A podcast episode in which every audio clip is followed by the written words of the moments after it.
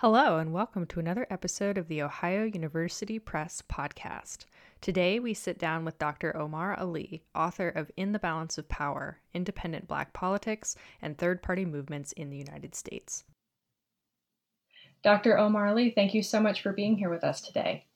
Thank you for having me. Um, so, first, to get started, could you tell us a little bit about yourself as an academic? What do you study? So I'm I'm a historian. Um, I also look at the um, African diaspora in in world history with a focus on uh, African American political history, but looking at Black forms of resistance and independent movement building across different parts of the global African diaspora. And so this book really delves into that particular area of my work.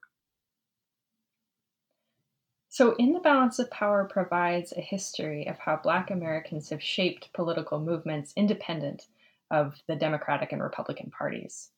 Uh, so, I'm curious, what are some examples of these independent movements in the book? I think we can take the story back to certain, certainly to the abolitionist movement of the uh, early part of the 19th century through the mid 19th century.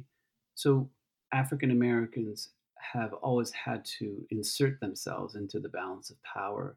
Uh, the nation excluded Black people uh, from the Republic uh, as, as proper citizens.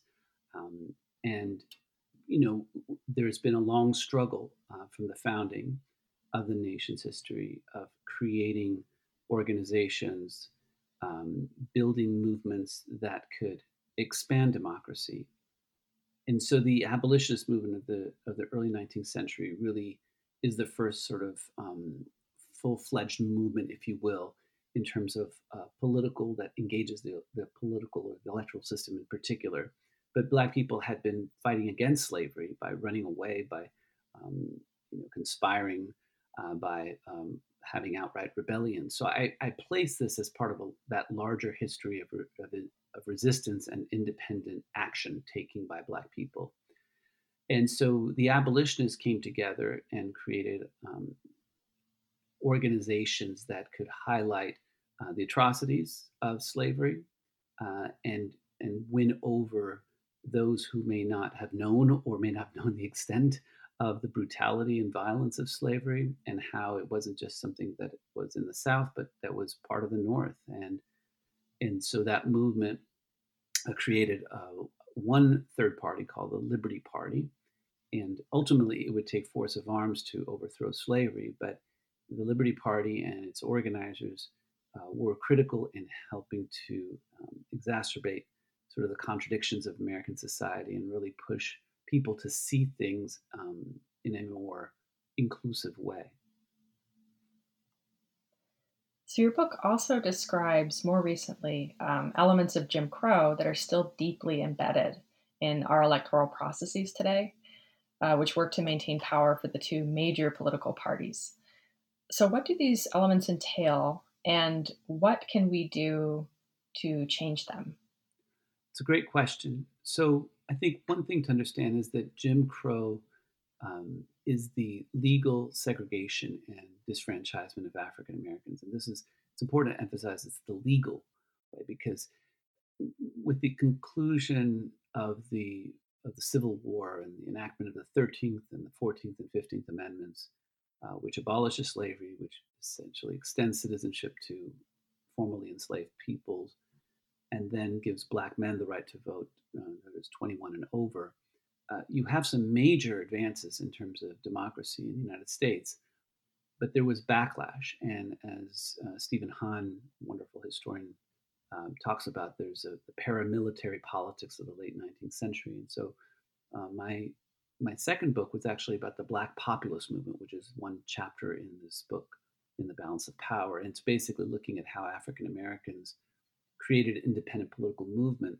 and they worked with white populists and ultimately the way to divide and conquer uh, this movement of black and white farmers and sharecroppers and agricultural workers was to um, invoke sort of uh, racist ideology, which has long been part of America. But it, it, was done in a particular way to divide poor people against each other. And that's a long tradition in American history. It goes back actually to Nate, to Nat Bacon's rebellion in 1676. So Jim Crow was instituted as a way to separate um, people through segregation, legal segregation, and mixed with the terrorism of lynching, um, it was able to suppress this movement and reassert the power of the Democratic Party, which at that time was explicitly the party of white supremacy. In fact, in its logo, it said that. so they were not they were not trying to hide that fact.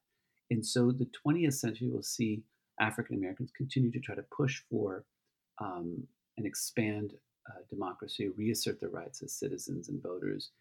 And it would take several generations to do that. And the Black freedom movement of the early 20th century would see a, its sort of culmination uh, in the 1960s um, conclusion of the civil rights movement, but then extended through the Black Power movement thereafter, and other efforts to try to um, try to, in some ways, move the country beyond Jim Crow, not just legally. Uh, the Civil Rights and Voting Rights Act of 1964 and 65 reasserted and enforced federal mechanisms to ensure that African Americans weren't legally segregated and and um, and disenfranchised. However, we're reckoning right now with the, the legacy of Jim Crow and slavery, and we as a nation have not gone through a, a sort of a, a proper coming together, a therapeutic process, and clearly the movements that have been arising today in terms of Black Lives Movement, Black Lives Matter movement, is a response to the failure of um, our electoral system to address the intractable forms of pay, poverty and racism uh, in American society towards Black people in particular. The first edition of your book went on sale in 2008. Even now, in 2020, there aren't many other histories of Black voters specifically and independent or third party movements on the market. Mm-hmm. Um, just out of curiosity, why do you think that is? It's an excellent question. Actually, um, the late uh, professor of political science, Hanes Walton Jr., is a professor at, um, uh, at University of Michigan, um, had reached out to me um, when he had heard that I had written my dissertation on Black populism at the time and said that at that time it was, you know, he said in his 25 years or so of teaching, he had never had even a graduate student want to work on the history of African Americans and independent third party movements. He had written about uh, some of this um, history in the early 70s. Um, I think it, it, speaks to this larger issue of, of, um, of, a framework that we've come to understand American history. Um, I've been thinking a lot about the Italian um, communist writer um, Antonio Gramsci and his idea of, of, of cultural hegemony. And in, in the United States, there's there's a way in which the two major parties, which we have to always remember, were are private they're private entities actually. They're not public but they they act as if they're public. But the two major parties the democratic party and the republican party have put into law basically mechanisms to keep themselves in power. Uh, so those who make the rules rule. And it's that's why it's virtually impossible for um, independent candidates to get on the ballot unless you have a lot of money. Um, you know when dr lenora fulani got on the ballot as the first woman and the first african american in 1988 um, she had to gather over 1.2 million signatures and win 11 state lawsuits uh, against election boards and the like. Uh, and it was an, a monumental feat, and that was 20 years before Barack Obama, President Obama, became uh, president. It, but there, there are mechanisms that are put into place so that it's very, very difficult to compete. So Ross Perot, with his you know 70 million dollars, was able to um, get some traction. In fact, he got 20 million voters to come out and vote for him as an independent candidate. But if you aren't a billionaire, you have you have the laws that are uh, set up against you. So when Fulani was asked, you know, what was more difficult, running for president, being a woman or being African American, she paused and she said, actually, it was being an independent that was most difficult. Um, so the framing in the country is such that the legal structures are set up to um, make it uh, a, a, by mon, um, by mon, what is, how would you say it? Um, a duopoly, um, uh, the Democratic and Republican parties uh, in in the law, in terms of ballot access, in terms of public funds used for campaigning purposes. I mean, it's sort of an outrage that you know the sitting president can sit around, can go around, whether they're a Democrat or Republican, and use Air Force One, um, which is taxpayer funded, uh, to promote their party's interests, right? So we don't have nonpartisan government. We have a bipartisan system, which is um, corrupt. It's corrupting of the republic. And in fact, George Washington, um, you know, he was a slaveholder, and he also had some very important things to say about the republic and uh, helped to win the Revolutionary War. He said in his farewell address that there are two things that we should be wary of. One is being overly involved in, in foreign entanglements, and the other one is to be wary of the party, uh, the, the spirit of the parties. That is, that parties can corrupt the republic, and that's certainly what has happened. So the framework of America, American history, has been around parties and ideology, and political scientists continue to teach it that way. That, that, that there's a bias towards looking at things that are not party driven, um, and uh, third parties are considered sort of marginal, uh, even though the movements that sometimes produced third parties were responsible for all the major changes in American history with regards to the abolition of slavery, the extension of voting and civil rights, um, including women's right to vote. We're right now in the centennial of the 19th Amendment, um, and all kinds of major important uh, progressive changes in American history have come about by the outsiders. And so third parties and independent candidates have played a very important role in shaping American uh, society. So, in the context of the history you just shared, what does this revised edition of In the Balance of Power add to the conversation about Black Americans' role in elections and third party movements now? Uh, there's an afterword written by Jacqueline Salit, who was actually the deputy uh, campaign manager for Dr. Fulani's campaign. And I asked her to write it because she's somebody who's been on the ground um, building national networks of independents for some time. Uh, I've worked with her in the past.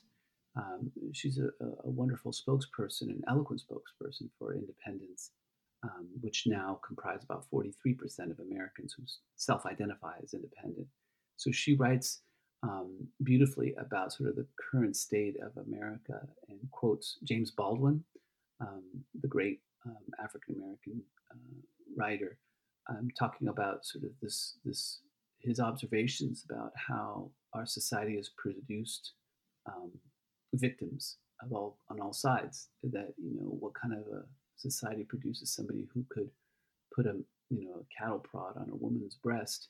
Um, it, it's a sick society, and he, in some ways, is speaking to America's need to um, to develop, to grow, and to see how we are um, inextricably connected. Um, and I think that the the major parties have done a disservice by pitting people against each other around ideology, around race, around class. And I think that both major parties um, are no longer vehicles for Americans to fully give expression to their desires. And so the book highlights the current moment that we're in. I wrote a new introduction which brings sort of things into the current moment with COVID 19 disproportionately affecting African Americans because of poverty and racism, which are tied. And um, the same country that voted for the first African American president, the first black president, President Obama, is the same country that voted for Donald Trump, who many would argue is very, very different in, in so many ways. So, this is a country, uh, the American people are people that have to figure out what we're going to do going forward. And I think that the Black Lives Matter movement that we're seeing is a response by young people to circumvent the established leadership in this country and say no more. Uh, and it's not just a matter of police brutality, but it's tied to the ways in which African Americans and poor people, but specifically African Americans, have been uh, victimized by uh, racism, which ultimately is about controlling black labor. I mean, the police force comes out of slave patrols after, after all and um, and I think that it's a moment of reckoning. It's a moment to reflect on larger questions about political process, um, things that independents have been raising, which we talk about in the, in the new edition, but you know we go deeper in. Is is that we have to really look at how our political process uh, is, is unfolds, and that the, the issue of, of process is inextricably tied to outcome. So the, the major parties are not allowing for innovations that are needed in the areas of law enforcement and healthcare and education, et cetera. And there are many people doing really good things on the ground, but because they're not politically connected, they don't get um, their programs out there. They don't get the funding. So um, we have a lot to to to reckon with in American history, and we need to figure out new ways of of moving forward. And I think independence and nonpartisanship is the way forward, um, and see how we can create new ways of speaking with each other, which means a cultural shift, which is what we're beginning to see right now with millions of white people supporting you know black lives matter that's a that's a very important development in american history that black people aren't left alone to struggle for their civil and political rights thank you dr Ali. that was a very very thorough answer um, i just have one more question for you and that is so this is obviously an important book for understanding the context of our current political moment and one that um, will be very useful in thinking about what we should do as a nation moving forward. Um, but I'm curious how uh, in the balance of power might be used in a classroom setting, for instance. Mm-hmm. Well, I think that it, it, provides an opportunity to revisit American history in a different way than it's mostly been presented. Um, we've now moved beyond sort of the great men, mostly, you know, making, having made the changes. I mean, Abraham Lincoln was an extraordinary president, but he was also pushed from below um, to do the right things.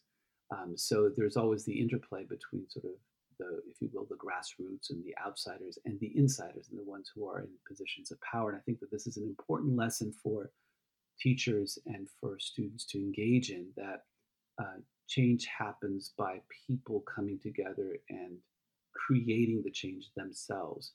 That is, they have to self organize, they have to um, find allies, they have to figure out ways of working with people who may not agree with everything that they agree with, but have some shared things in common.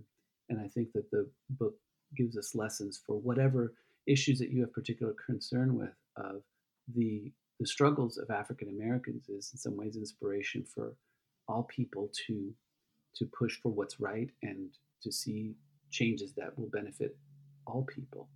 Um, a misunderstanding of Black Lives Matter is that it's just about Black people. It's not. It's about the American people, and I think that we are right now um, in a position where we have really, really great teaching opportunities as teachers, as educators, as authors to help people see American history and the ways in which we really are connected um, in all, a host of ways, not just in terms of families, um, but in terms of communities, uh, labor relations, ideas.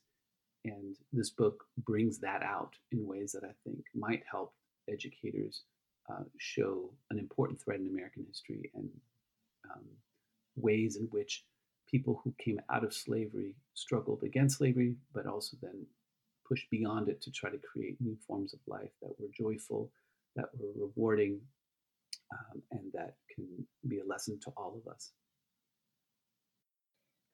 Thank you, Dr. Ali, for your time and for these very thoughtful answers.